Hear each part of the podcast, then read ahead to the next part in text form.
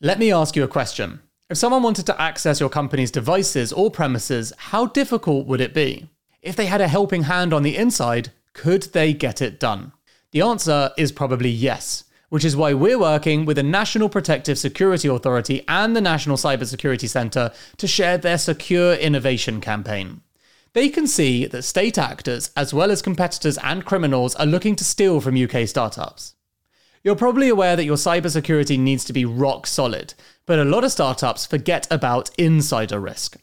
Take one company the NPSA told us about who had a disgruntled member of staff. A state actor charmed them into stealing the company's flagship software, which they then took to the state owned business instead, costing the company billions. If you want to get a better handle on your security, the Secure Innovation Campaign can help. Check out npsa.gov.uk forward slash innovation and download their free quick start guide. There's a link in the show notes. But it was it was tough. I mean, it was as you might expect after five and a half years at one company where I was continually promoted and moved up and told that I had a long career ahead of me and I felt successful and, and engaged and and acknowledged and respected, right? To go from that to having two miserable failures in the course of only, you know, four months time, it was it was very humbling and it was a very, very difficult, you know, challenging time for sure. Ken Schmitt is the founder and CEO of a high end executive search firm, which is kinda ironic because today we're going through his biggest career failures and they all revolve around hiring. Well, hiring or being hired, I should say, because Ken went through a period where he kept being fired.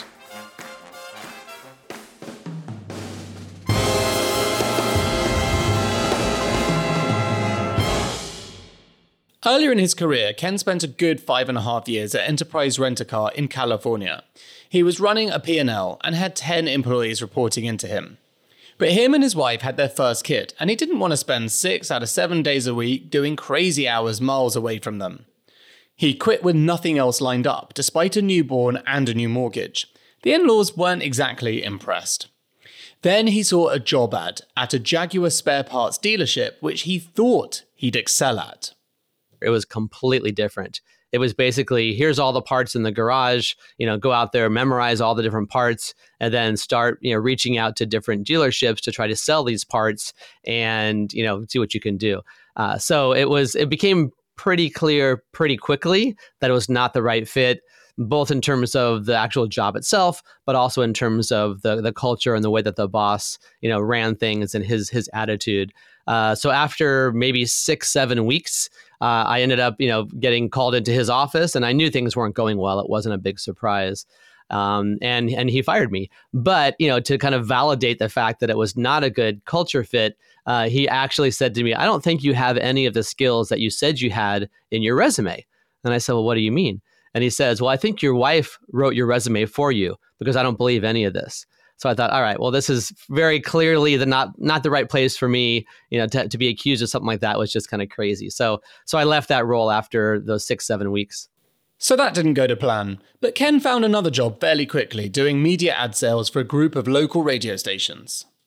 So the first thing was that, you know, the owner was a very very cheap owner would and he would not pay for the the rights or the data to Nielsen ratings right? Which was at that time that was what you looked at in terms of you know how strong was the listenership for the radio stations. So he wouldn't pay for that, so we never really knew for sure where we were in the rankings. However, he expected us to go out and sell our stations as though we did know where we were in the rankings to you know convince someone to actually come on come on board with us. That was the first thing.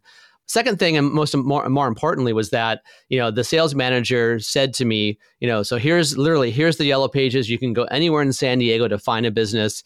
Um, there's not really. I, have asked questions about what type of business, what should I be looking for, what are the right the right types of organizations.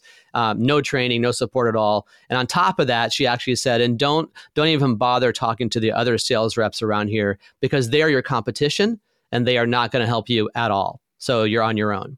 Strike two. Ken was out in a few weeks, but the experience had been soul crushing. you know, literally driving around, like I said, in my Nissan Maxima, you know, trying to hold back the tears because if I did go into a business, I didn't want to walk in with you know puffy eyes and looking looking horrific. Um, but yeah, it was it was difficult. It was stressful. There was a lot of second guessing of my decision, even though at my core, I still knew that family was the most important thing and the, and the, the driver, you know, in my life. That was going to be what what led my decisions going forward. Um, I knew that was still there. That that hadn't been compromised. But that being said, it's really tough when you have such a huge blow to the ego, and you just feel like, wow, maybe you know, feelings like maybe I just got lucky at Enterprise Rent a Car at the right place at the right time, and maybe it, I, I, didn't get promoted based on my skill or, or my ability to to lead a team. And now that I'm out of Enterprise Rent a Car, you know, kind of the imposter syndrome sets in and you think, wow, maybe maybe I'm not cut out to do this. Maybe I, I just got lucky and I should have stayed in my in my safety zone at Enterprise.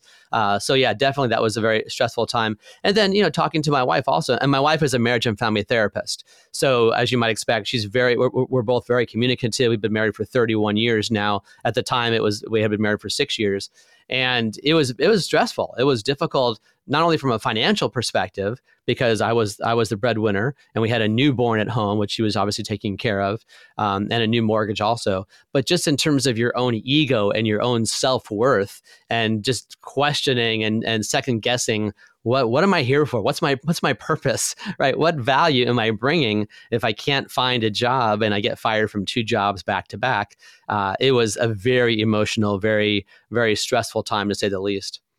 Happily, Ken's next job was in recruitment, which he ended up loving. After that, he set up his own executive search firm, and the biggest failures he's experienced as a founder have likewise been in hiring.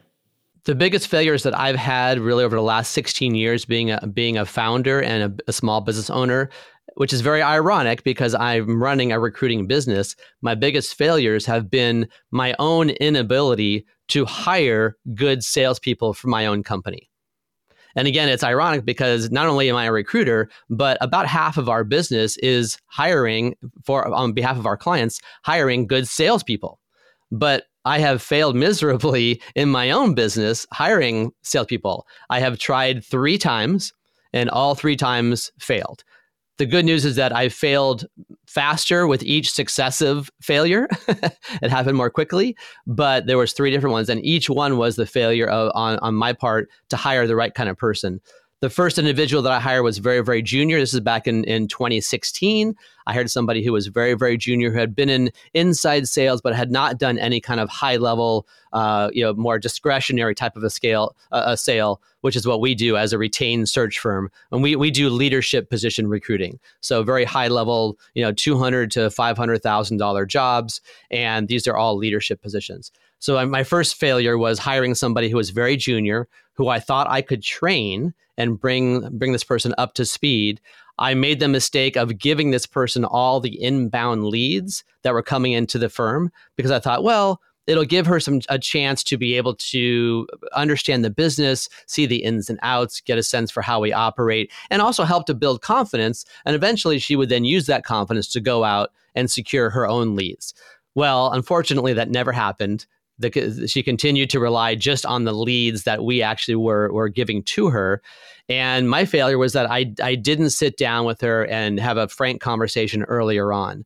So I I was constantly second guessing myself. Am I a good leader? Am I a good manager? Why can't I help her enough to help her be successful? I hired an outside business coach to work with her. I spent a long time, you know, coaching her myself and sitting with her.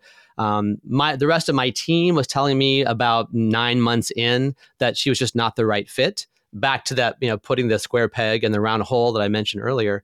That was what I was doing, and so it, it took me a whole year and a half before I finally sat down and and let her go. It was a very painful conversation, and I had continued even at that point to second guess myself. So that was failure number one. Fast forward about uh, let's see, three years later. So in early, uh, in, in late nineteen, I'm sorry, in late um, 2019, uh, uh, so right before COVID, I hired somebody else, another business development person. This person had come from a background selling high end events, so really large event media sponsorships, which I thought was similar enough to being the discretionary service that we were selling as executive search consultants. You know, I thought there'd be enough similarities there. And he was pretty senior. He wasn't a junior person. He had been around for a while. He he you know he knew the ropes. And i was very very clear throughout the interview process to tell him i'm not going to be giving you any leads. Don't expect the leads coming in. They're not going to come from me. You have to be eh, this role is going to be self generated you've got to bring in all your own business.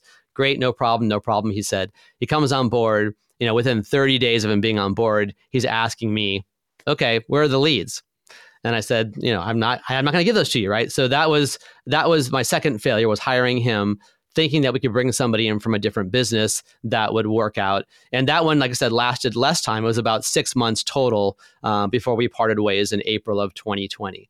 So that was failure number two. Again, hiring the same kind of person. Failure number three came uh, in 20. Uh, let's see, that was in 2021, a couple years later, and we hired somebody else. Again, very senior, came from selling you know, high-end consulting services at one of the big consulting firms, and really understood the business. Seemed you know great personality fit. My whole team loved her. Thought she'd be a really good fit. She was based out of Chicago, was moving to uh, to the West, uh, so really good fit. And and I was very clear to explain that this is a this is a long sales cycle. It's not going to happen overnight. 30 days into the role, she says, "You know what? I don't think I really have a passion for recruiting, and I don't think I want to do this anymore." So that was 30 days. So at least I failed faster with each with each successive failure, which was great. But it's all been around the same attempt to hire a salesperson. And to this day, I am still the only salesperson. I haven't gone out to attempt it a fourth time, and I don't know if I ever will.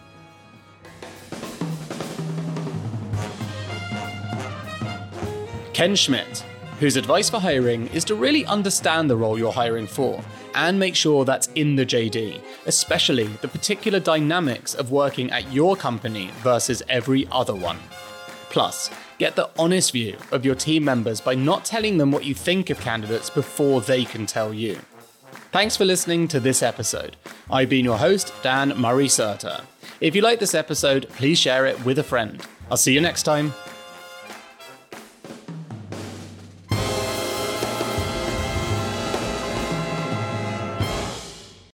Here at Mindset Win, we want to give you the tools to become better at what you do. Taking inspiration and wisdom from our guests, we will hear stories, strategies, tips, and tricks. Told by leading names in sport and beyond. Who know what it takes to get to the very top. There will be two episodes each week packed with amazing stories and practical takeaways for us all to follow. Search for Mindset Win on YouTube and on your favorite podcast app.